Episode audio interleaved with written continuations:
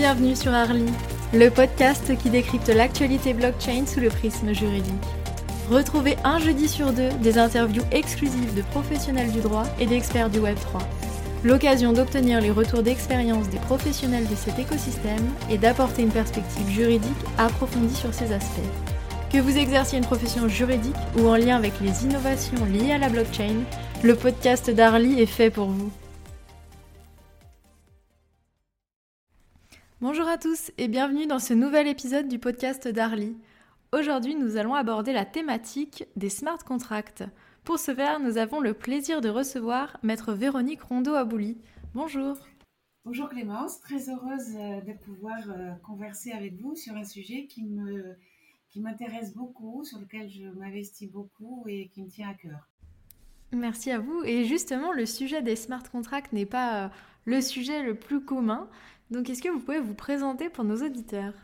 Tout à fait. Alors, donc, euh, je suis avocat euh, au barreau de Marseille et de Paris. Et donc, euh, je suis, j'ai tourné mon activité depuis, on va dire, 2017 sur le droit des données, de la data, bien évidemment le RGPD et toutes les problématiques qui en découlent, et Dieu sait qu'elles sont nombreuses.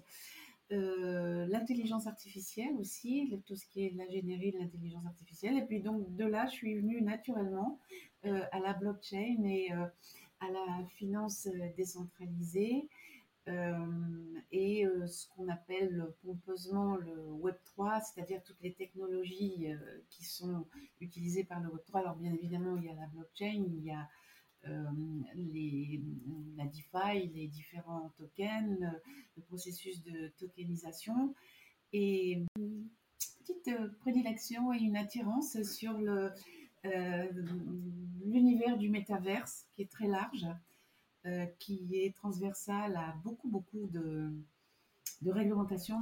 Super, et eh bien je vous remercie de cette présentation très complète. Alors maintenant qu'on s'intéresse au smart contract, euh, finalement, pour la plupart des auditeurs, c'est quand même un terme très flou. Donc, est-ce que vous pouvez nous expliquer ce que sont les smart contracts Tout à fait. Alors, le smart contract, euh, c'est simple, c'est du code. Voilà. Bon, une fois qu'on a dit ça, euh, ce sont des, c'est un langage de programmation qui est strict, qui est formel et qui est donc posé par un développeur pour pouvoir répondre euh, à diverses euh, fonctionnalités. Très bien. Et finalement, ce code informatique, quand est-il né?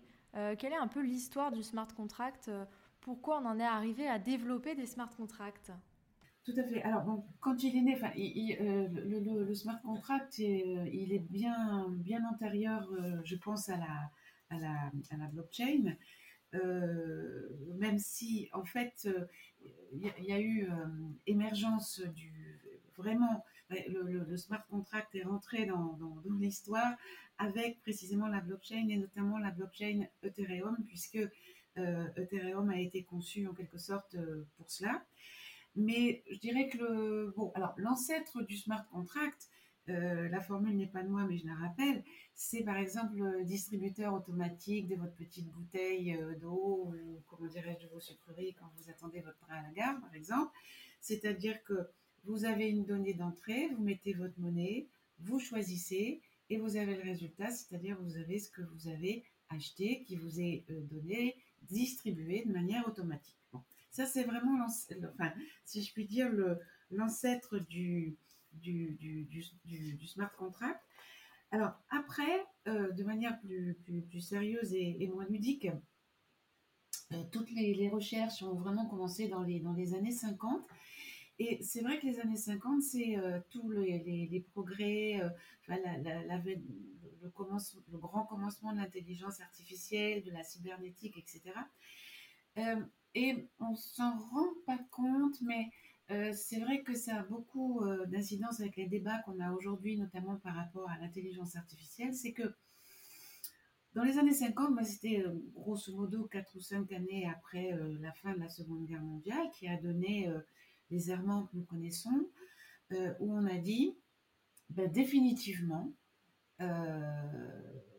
l'homme peut parfois faire, je veux dire, prendre des décisions horribles.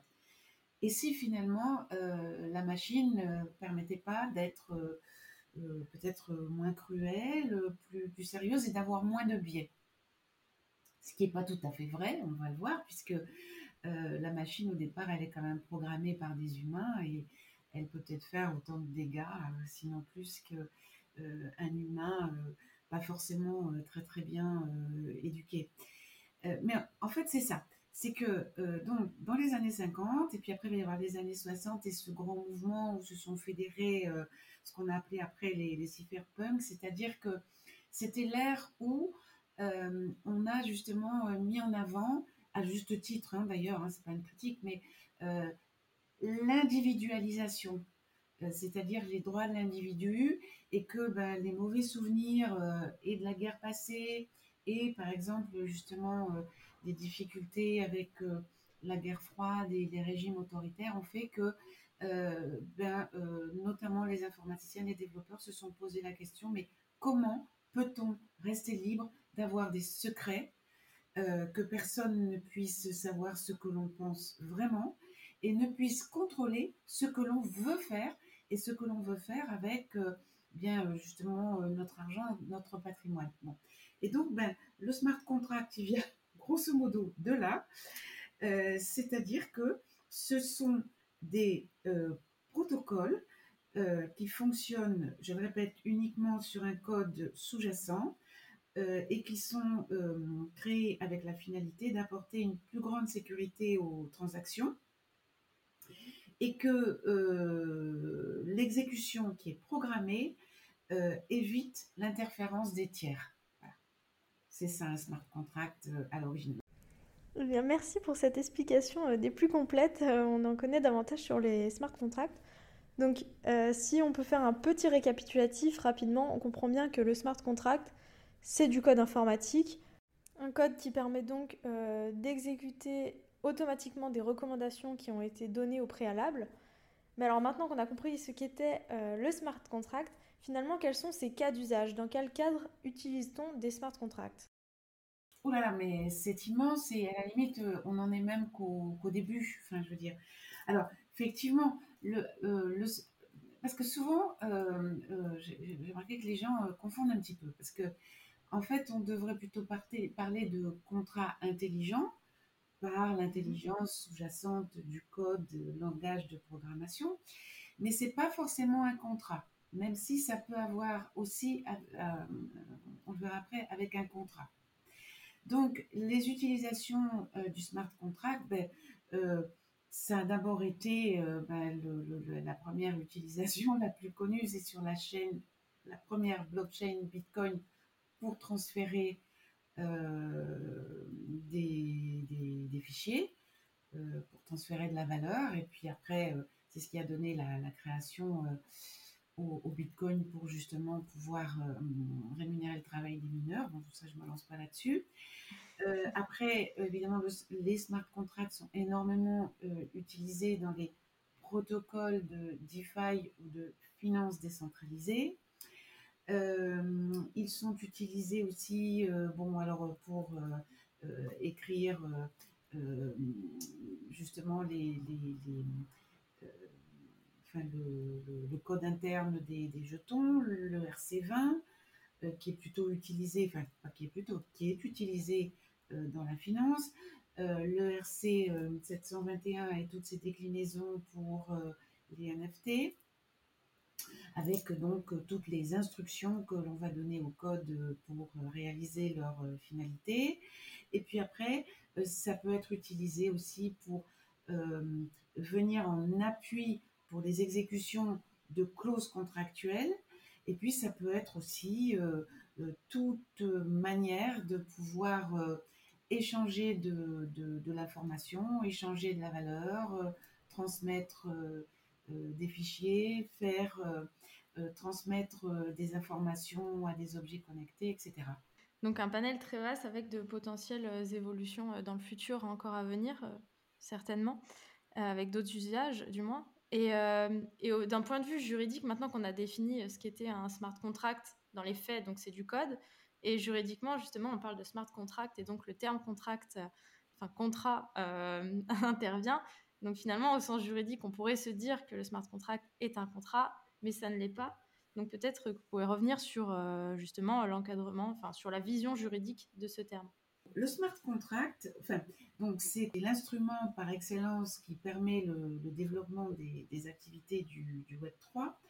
Et donc, euh, quand on décide de développer un smart contract, ben, il faut vraiment avoir euh, euh, s'appuyer pardon sur comment dirais-je des compétences transversales très très importantes qui vont des compétences bien évidemment du développeur, il faut de plus en plus, à mon avis, avoir à côté sans doute un, euh, responsable en communication, euh, un financier et aussi un euh, juriste. Parce que c'est un le smart contract s'intègre dans un projet Web 3 qui doit être pensé avec plein de choses en même temps, c'est-à-dire le, respect du droit des données, savoir si la finalité euh, du smart contract, elle est monétaire et financière, ou alors à ce moment-là, il va falloir implémenter les obligations du KYC, de la lutte contre le blanchiment et la fraude.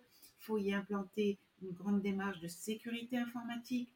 Et il faut aussi y implanter, et c'est là où je rejoins tout à l'heure à ce que je disais, que euh, la loi de plus en plus s'invite dans le fonctionnement du, smart contract, c'est que c'est un traitement automatisé informatique qui a nécessairement des effets sur euh, des utilisateurs et qu'il faut que le fonctionnement du smart contract, euh, euh, même un fonctionnement dans une, dans une finalité, par exemple, de finances décentralisées hein, aussi, eh bien, respecte les droits fondamentaux des utilisateurs. Donc, euh, il y a toute une démarche à penser dans son écriture. Oui, parce qu'il y a beaucoup de choses dont il faut penser quand on met en place un smart contract, parce que par principe, normalement, le smart contract est censé euh, ne pas être modifiable. Bon, encore que c'est vrai et c'est pas vrai, c'est-à-dire qu'il faut, euh, enfin oui, sur le principe, bien évidemment, mais il faut toujours penser à implémenter des fonctions où on pourra éventuellement rajouter des fonctionnalités, éventuellement euh, en supprimer.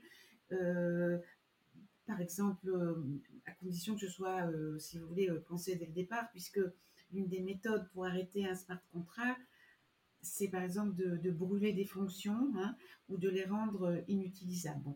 Ça veut dire qu'il faut penser à incorporer une fonction de, destruction, et, et d'envisager que le contrat puisse ne plus être utilisé s'il y a lieu. Voyez et le fait de prévoir ces, cas euh, dans lesquels euh, le contrat pourrait ne plus être euh, utilisé, le smart contract, est-ce que ça ne comporte pas des risques finalement? Alors justement, l'utilisation des fonctions de destruction ou de brûlage peut aussi comporter des risques si elles ne sont pas correctement mises en œuvre, surtout s'il y a eu des exécutions de transactions en amont. Donc il faut vraiment faire très très attention pour inclure tous ces mécanismes. Ce qui fait que on ne peut pas utiliser, euh, enfin, si, vous voulez, euh, cette légende de dire, euh, bon, je vais prendre un code en open source, je vais vaguement le tester et puis hop, on y va. Non, ça n'existe pas, ça. Hein, c'est bon.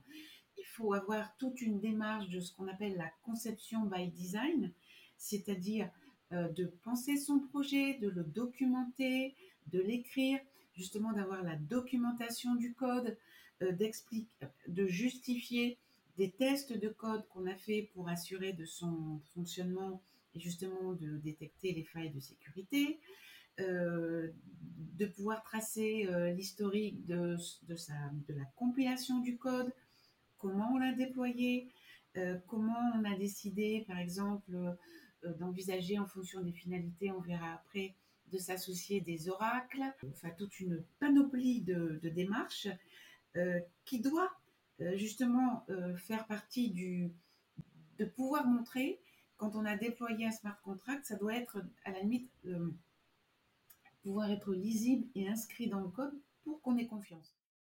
Et justement, est-ce qu'il n'y a pas une sélection à faire dans toute cette panoplie d'éléments à inclure dans le smart contract pour qu'il reste lisible? Quand on construit un smart contract, il y a aussi à s'interroger sur sa taille, parce que plus vous mettez de choses dans un smart contract, plus il va consommer de gaz et plus ça sera cher. Donc, il y, a, aussi toute une implémentation de contrats modulaires, vous voyez, pour avoir différentes fonctionnalités.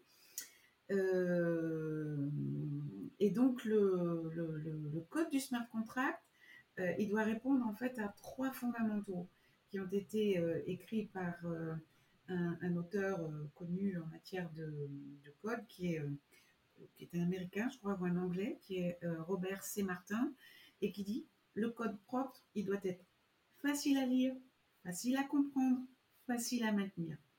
Donc petit à petit, je dirais que euh, la lecture du code euh, ne doit plus être que dévolue à la seule science du, code par les développeurs, mais toutes les personnes qui sont appelées à interagir ou à conseiller euh, une, entreprise qui va utiliser un smart contract, ben, tous ces intervenants, en ce compris le juriste également, dont les avocats, dont moi-même, moi je fais beaucoup d'efforts là-dessus, c'est de, s'astreindre à comprendre le code.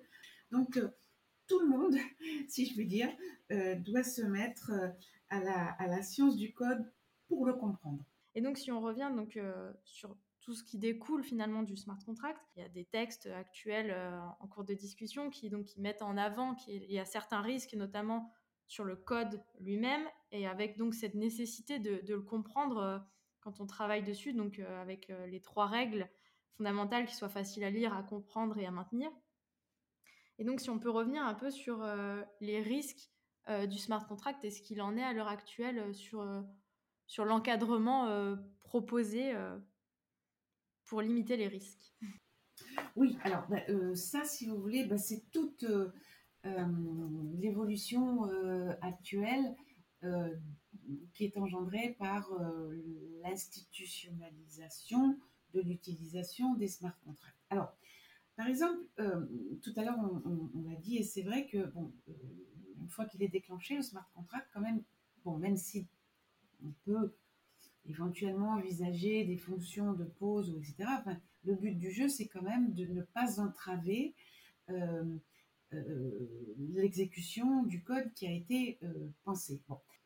si vous voulez, quand on, quand on utilise euh, justement le, smart contract euh, en doublon de, couches, si, je puis dire, pour faciliter l'exécution des contrats, c'est là où euh, il y a un grand changement de, paradigme. Je m'explique. temps d'avant, quand vous construisiez un contrat, ben, un contrat, il y avait des, clauses. Et il y avait une possibilité à l'interprétation des, clauses. Bon. Ben, justement, tout ce qu'on voit, c'est que en smart contract, c'est beaucoup plus difficile parce que la pureté du code fait que normalement, ou c'est faux ou c'est vrai. Vous voyez, mais on ne peut pas comme ça, euh, euh, je veux dire, tergiverser. Oui, justement, on parle de l'interprétation des clauses, mais euh, comment les smart contracts vont récupérer ces données? C'est justement pour ça que quand on, quand on monte un smart contract, c'est très important de penser comment on va euh, euh, euh, coupler avec cette exécution le recours aux oracles. Parce que les oracles, ce sont aussi des, programmes d'ailleurs hein, informatiques qui sont conçus pour stocker et transmettre de l'information en provenance du monde extérieur pour donner justement au, système du smart contract un moyen d'interagir, si je puis dire, avec les, les données du monde réel et les événements euh, externes. Et on voit donc toute l'importance de se référer à ces oracles. Il faut prévoir dans le smart contract comment on se réfère à un oracle pour euh, modifier, par exemple, euh, un flux de paiement par rapport à des droits ou des obligations qui sont encodés en fonction des informations qui sont, qui sont reçues. Donc, et c'est ce qui va sécuriser quand même le, le smart contract. On peut aussi décider d'implémenter dans le smart contract, euh, si vous voulez, des, euh, des fonctionnalités euh, multisignatures. Parce que par exemple, si il faut distribuer de l'argent en fonction du contrôle de certains événements, de déterminer ben, tout un processus qui contrôle que, par exemple, les fonds ont été reçus ou les biens commandés ont été reçus. C'est-à-dire qu'il faut que l'acheteur, par exemple, reçoive le bien, qu'il envoie un message signé numériquement euh, à un compte séquestre qui, à ce moment-là, va pouvoir donner l'information et permettre le déblocage de, l'argent. Et à ce moment-là aussi, il faut peut-être avoir un double oracle et prévoir aussi, surtout quand euh, le smart contract est utilisé pour une exécution contractuelle, aussi l'intervention d'un oracle humain quand il y a une difficulté, une difficulté d'interprétation aussi, vous voyez? Oui, on voit donc que cela change euh, radicalement la manière dont on a l'habitude de rédiger les contrats. Et c'est pour ça que vous avez des, des études qui ont été faites notamment par un grand cabinet euh, euh, d'avocats américains qui avait entièrement codé un contrat d'assurance. Ben, ils se sont rendus compte qu'en fait, en définitive, en fonction des, des, de la logique sous-jacente ou, des finalités, tout ne pouvait pas forcément être entièrement codé à un moment donné. Et que euh, parfois, en fonction de l'activité, de, de, de, ce qui est réglementé par ce smart contract, eh bien, il vaut mieux peut-être concevoir le smart contract comme un contrat cadre qui va contextualiser euh, par l'usage de messagerie euh, électronique le cadre d'une relation contractuelle plus large et de faire des contrats hybrides, si vous voulez. Mais comment seraient constitués ces contrats hybrides? C'est-à-dire des contrats avec un langage naturel et avec un lien vers des smart contracts euh, pour justement permettre d'automatiser certaines tâches, ce qui suppose qu'on ait expliqué à toutes les parties des logiques de programmation, de transaction, etc. Vous voyez? C'est clair. Et, justement, je rebondis sur ce que vous venez de dire, parce que vous dites, donc là, qu'on est sur des contrats, et on entend beaucoup parler euh, des IA en ce moment, des intelligences artificielles. Et est-ce qu'il y a un lien qui se crée en ce moment entre justement les IA et les smart contracts pour automatiser encore plus, enfin pousser euh, l'exécution des smart contracts? Alors, tout à l'heure, on, est parti du postulat que le smart contract, c'est du code. Le smart contract, donc, c'est un, c'est un, c'est du logiciel. Hein on est bien d'accord. Mhm, Et euh, le futur euh, règlement euh, européen sur l'intelligence artificielle définit l'intelligence artificielle comme un système logiciel destiné à prendre des décisions automatisées. Donc, selon moi, le smart contract rentre dans la définition de l'intelligence artificielle. Le futur règlement européen à venir euh, sur la réglementation de l'intelligence artificielle fait une distinction très importante entre l'intelligence artificielle à haut risque et euh, les, autres systèmes d'intelligence artificielle euh, qui ne seront pas à haut risque. Alors déjà, quand on, au jour d'aujourd'hui, moi c'est ce que je dis aux, clients, indépendamment d'un smart contract, de toute façon, quand on déploie une application Web3, euh, on a intérêt au jour d'aujourd'hui à se positionner aussi avec une réflexion très large sur est-ce que euh, mon application Web3, qui est quand même une application logicielle, hein, euh, est susceptible d'être concernée à bref délai par la réglementation sur l'intelligence artificielle d'abord? Selon moi, oui. Et si oui, est-ce que ce serait une intelligence artificielle à haut risque ou pas? Ça serait presque un podcast à refaire sur l'intelligence artificielle. Oui, puis également traiter euh, l'intelligence artificielle euh, liée au smart contract va également certainement poser des questions en matière de responsabilité. Il y a le dialogue machine to machine et puis il y a les effets de ce dialogue machine to machine sur euh, les droits des personnes. Vous voyez, donc enfin, tout ça, ça, ça rentre en ligne de compte, ce qui fait que en fonction euh, de euh, euh, comment on peut considérer que de manière transversale le fonctionnement d'une application d'apps ou d'un smart contract peut être considéré comme régulé à terme par l'intelligence artificielle, ben, de, voir si toute la compliance des fonctionnalités a été prévu. Parce que du côté de la responsabilité, c'est très important pour, savoir qui peut potentiellement prendre en charge la, la responsabilité de la décision d'ailleurs. Et j'en profite, vu qu'on parle de, responsabilité, est-ce qu'il intervient également des notions de RGPD euh, au travers des smart contracts? Au jour d'aujourd'hui, il y a quand même un article euh, dans le RGPD qui s'appelle l'article 22, euh, qui est très mal connu, qui va, à mon avis, connaître un petit peu son, heure de gloire assez prochainement, parce que il y a la Cour de justice de l'Union européenne qui a rendu un avis euh, interrogé par euh, un tribunal allemand, euh, justement sur la notion de, profilage, de bien distinguer est-ce que le profilage c'est une décision automatisée ou pas? Parce que là aussi, il y, a des, il y, a des, différences.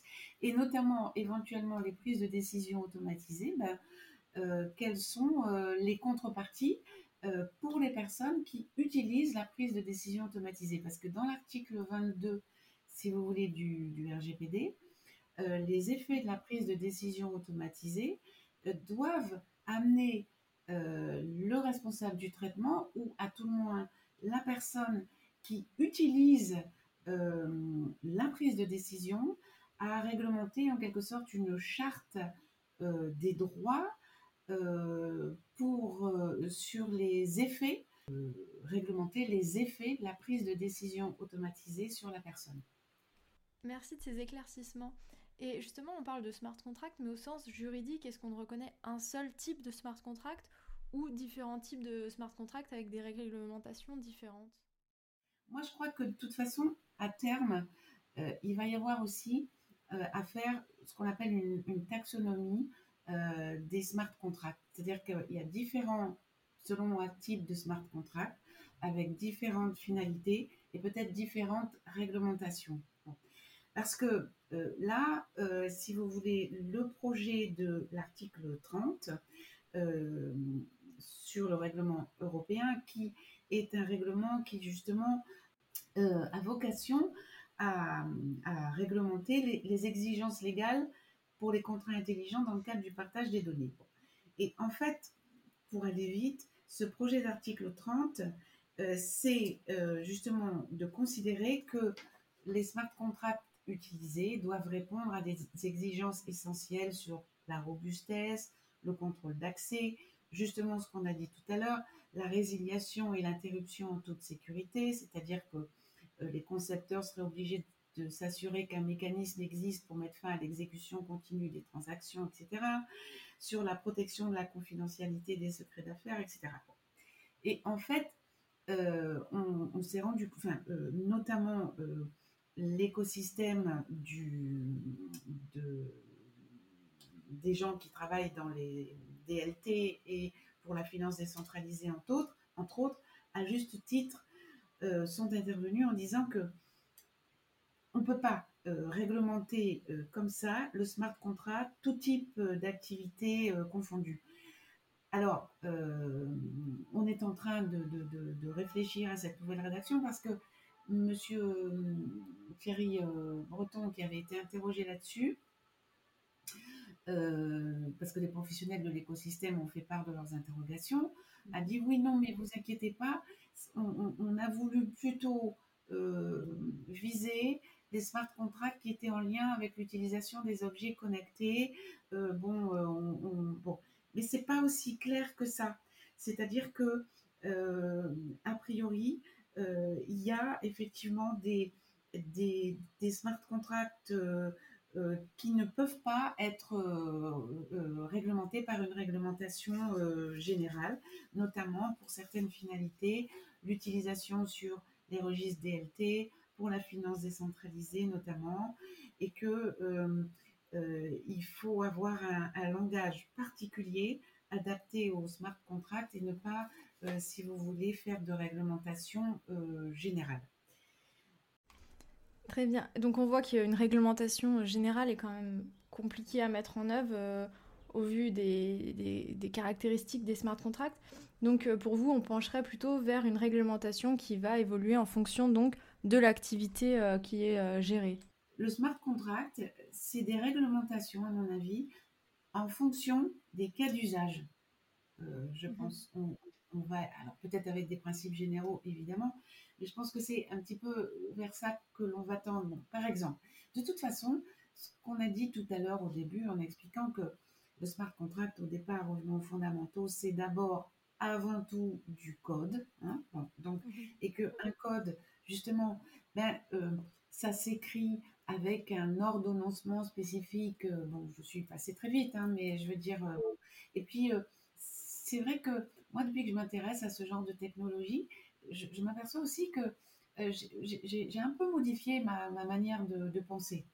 Parce que c'est vrai que euh, moi qui suis notamment juriste, si vous voulez, en juriste, euh, en droit, pardon, excusez-moi, il y a toujours le principe, mais qui est amené à s'interpréter dans un contexte. Donc vous avez toujours, nonobstant, peut-être, mais subsidiairement, à moins que. Enfin, vous voyez, bon, bon, le code, il connaît pas ça. Et il peut pas d'ailleurs au demeurant. Je, veux dire, c'est pas possible.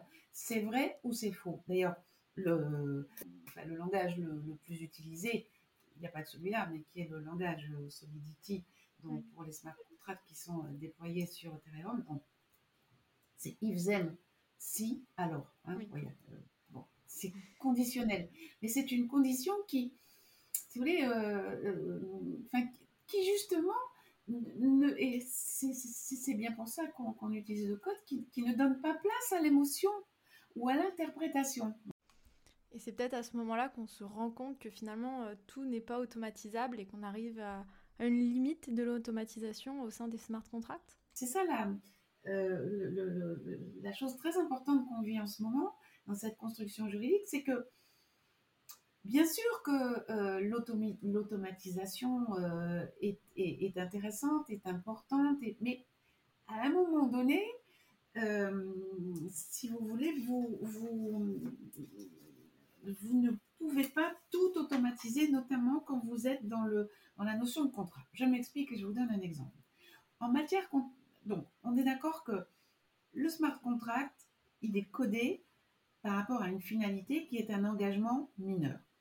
On échange de la valeur contre un prix, on transfère un actif numérique contre un prix. C'est vrai, c'est faux. L'actif, on, sait ce que c'est, vous voyez. Mhm. En droit, par exemple, quand vous écrivez des clauses, il y a des notions très importantes qui sont les notions de, par exemple, de bonne foi du co-contractant ou de, de meilleurs efforts que celui-ci doit faire pour apporter une prestation. Alors, la notion de meilleurs efforts, c'est pas quelque chose euh, qui veut rien dire. Au contraire, c'est toute une construction juridique qui doit s'interpréter comme quand on l'emploie, c'est que elle est conçue pour donner de la flexibilité euh, aux obligations pour que le co-contractant qui a prévu de donner ses meilleurs efforts, il puisse agir, ben, je dirais, euh, de la manière la plus efficiente par rapport à un contexte économique pour pouvoir faire ce à quoi il s'est engagé, parce qu'à un moment donné, quand même, malgré tout, tout n'est pas forcément prévisible. voyez? Donc c'est important cette notion de la contractualiser, mais sauf que euh, le smart contract, lui, ben, il ne peut pas traduire des obligations qui ne sont pas non binaires. voyez? Bon. Alors, je vous ai dit tout à l'heure, c'est pour ça qu'il peut y avoir le recours aux oracles, etc. Bon, d'accord. Bon. Et c'est pour ça qu'il faut moduler, de mon point de vue, euh, quand on parle de recours au smart contract, parce que un smart contract euh, ben, euh, sera pas, si vous voulez, pensé by design, si je puis dire, la même manière s'il est pour une application B2B ou pour une application B2C. Parce que, notamment en droit de la consommation, que vous le vouliez ou non, il y a des clauses qui sont sensibles, il y a des clauses qui sont nécessairement et j'allais dire nativement discutable. Euh, il y a une part de protection qui peut évoluer. Enfin, vous voyez, donc, à un moment donné, euh, si vous voulez, pour un contrat euh, destiné purement à la consommation, vous ne pouvez pas tout automatiser. Vous pouvez automatiser des fonctions. Mhm. J'insiste, des fonctions en fonction de certains événements, mais pas forcément tout. On ne peut pas partir dans tout automatiser. Vous voyez, c'est pour ça que C'est pour ça que, par rapport à ce que je disais tout à l'heure, le, le débat sur l'article 30 par rapport au règlement européen est très important parce qu'il démontre que on ne peut pas dire le smart contract, c'est une réglementation uniforme pour tout le monde et pour toutes les finalités. C'est pas possible. Et c'est ça qu'il faut, euh, qu'il faut bien avoir à l'esprit. Et au vu de ces éléments, est-ce que vous pensez qu'il y a de nouvelles pratiques qui vont se développer euh, pour les juristes? Moi, je pense que ce qui va se, se développer, sans doute, est ce qui, est ce qui euh, pour les juristes, est une autre manière de, de, travailler. J'essaie de m'y mettre euh, moi-même. C'est pas toujours simple. C'est que, puisqu'on dit les contrats, donc smart contract ou contrat intelligent, c'est rien d'autre que des morceaux de code ou de, euh, de logique qui sont pensés pour être exécutés de manière pour être exécutés de manière automatisée et déterministe. Bon. Mm-hmm. Pour autant, dans un contrat, il faut pouvoir réduire les risques de mauvaises interprétations. Donc je pense que tout à l'heure, je vous ai expliqué que le développeur, euh, quand il écrit un code, il doit justifier dans quelle euh, bibliothèque open source il est allé chercher son, code. Bon, par exemple, pour Solidity, c'est Zeppelin, euh, open source Zeppelin, etc. C'est que de toute façon, un contrat intelligent et un smart contract, qu'on soit bien d'accord, c'est nativement euh, modulaire. Hein, voyez? Bon, mhm. C'est-à-dire que c'est des morceaux qui peuvent être euh, appelés, assemblés, etc. Bon. Donc, c'est qu'en fait, euh, c'est pour ça que moi je dis que programmateurs et par exemple juristes et avocats doivent de plus en plus travailler ensemble pour créer des bibliothèques de codes de contrat qui sont conçues pour justement des fonctions euh, régulièrement utilisées dans les contrats juridiques. Parce que un smart contract pour une utilisation euh, purement, j'allais dire entre guillemets industrielle, opérationnelle, vous voyez, c'est pas la même chose que pour exécuter un contrat avec qui va être pensé de A à Z comme la coopération et la collaboration de volonté pour arriver à, un résultat. Et on parle de, nouvelles pratiques à développer, mais euh, donc vous nous parlez de ces bibliothèques. Est-ce qu'il existe déjà des bibliothèques qui ont été euh, créées donc en collaboration pour certaines parties? Ça commence hein, d'ailleurs, hein, et, notamment euh, aux États-Unis. je ne dis pas qu'il n'y en a pas en France, mais ils ont créé des, des, des, des bibliothèques vraiment de, ils, appellent ça de, de juge à, euh, de juge as a service ou de, voyez, pour prendre des morceaux de, de code comme ça, c'est que euh, il faudrait qu'on puisse créer des, des, bibliothèques de code de contrat intelligents, donc destinées et spécifiques au contrat juridique, et que euh, justement le but du jeu, justement, c'est de pas privatiser ça et de faire en sorte que les bibliothèques de contrats intelligents soient placées sous, sous licence euh, open source pour pouvoir être améliorées par euh, toute la communauté des experts juridiques qui vont venir chercher les codes, qui vont les utiliser, qui vont les compléter, qui vont les faire utiliser, qui vont les faire améliorer. Euh, grâce justement aux, expériences, parce que c'est expérientiel tout ça. Et je pense que c'est comme ça qu'on va, qu'on va, qu'on va avancer et qu'on va euh, aboutir à pouvoir de plus en plus utiliser le smart contract pour des accords juridiques euh, complexes euh, et sophistiqués. Dans une économie de la tokenisation qui, justement, on dit ça simplifie parce qu'il y a la désintermédiation, oui, mais moi je dis qu'on assiste à un retour, le futur retourne vers son passé, si je puis dire. C'est-à-dire que il y a une nouvelle intermédiation intelligente, justement, euh, me semble-t-il, basée sur, sur, tout ça. On ne peut pas dire euh, on, automatise tout et c'est fini. C'est un rêve, ça. C'est un rêve. Je comprends donc que l'un des enjeux va être de conjuguer euh, ces aspects purement code qui est propre au smart contract et les aspects vivants et tous les enjeux liés au contrat en eux-mêmes. Justement, tout l'intérêt, c'est conjuguer à la pureté du code qui est binaire eh bien, euh, le, fait que comme c'est pour, euh, comment dirais-je, des contrats qui en plus sont, vivants parce qu'ils ils s'exécutent dans le temps, puissent prendre en compte diverses fonctionnalités. Ceci étant, je ne veux pas non plus la déborder le, le, cadre de notre intervention, mais cette modularité et cette prévision des effets, elle existe déjà. Parce que quand vous codez euh, justement le code euh, d'un token, euh, par exemple pour une vente de NFT, croyez-moi que des fonctionnalités diverses, vous en avez. Hein, je veux suis pas en train de dire que on est en train d'inventer la roue et que tout ça n'existe pas. C'est pas ça que je veux dire. Mais par contre, il faut que y ait une recherche plus, fine et plus, poussée encore que ce qu'elle est aujourd'hui, même si elle existe déjà, sur l'interaction en fait, c'est ça, c'est que plus on automatise, si vous voulez, la prise de décision, et plus nécessairement, ben, il faut euh, euh, implémenter dans cette automaticité les effets sur les droits des personnes des prises de décision. C'est ça qui est un petit peu complexe. Bon, très bien. Je pense qu'on a déjà bien fait le tour des smart contracts. Il y en a encore même beaucoup à dire, mais oui. on a qu'un podcast. J'ai d'être, euh, faire partager ma, ma, passion. Évidemment, les auditeurs voudront bien comprendre que par rapport à notre euh, jeu d'échange questions, c'est une toute petite partie du smart contract qu'on a vu. J'espère avoir été claire et puis euh, éventuellement, je, serais très ravie de continuer d'aller, d'aller, d'aller plus loin. Voilà. Mais ce que je voudrais que les gens comprennent, et notamment les porteurs de projets, les développeurs, c'est que le smart contract doit se penser avec une logique sous-jacente c'est-à-dire euh, c'est pourquoi, en fait, euh, euh, quel est le but, la finalité, et que c'est par rapport à cette finalité que on voit comment elle est réglementée et comment on applique cette réglementation dans le code. Très bien, bah, je vous remercie en tout cas. On va clôturer le podcast sur, sur cette phrase.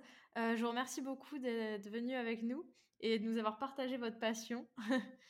Donc merci beaucoup et peut-être à bientôt dans un autre épisode.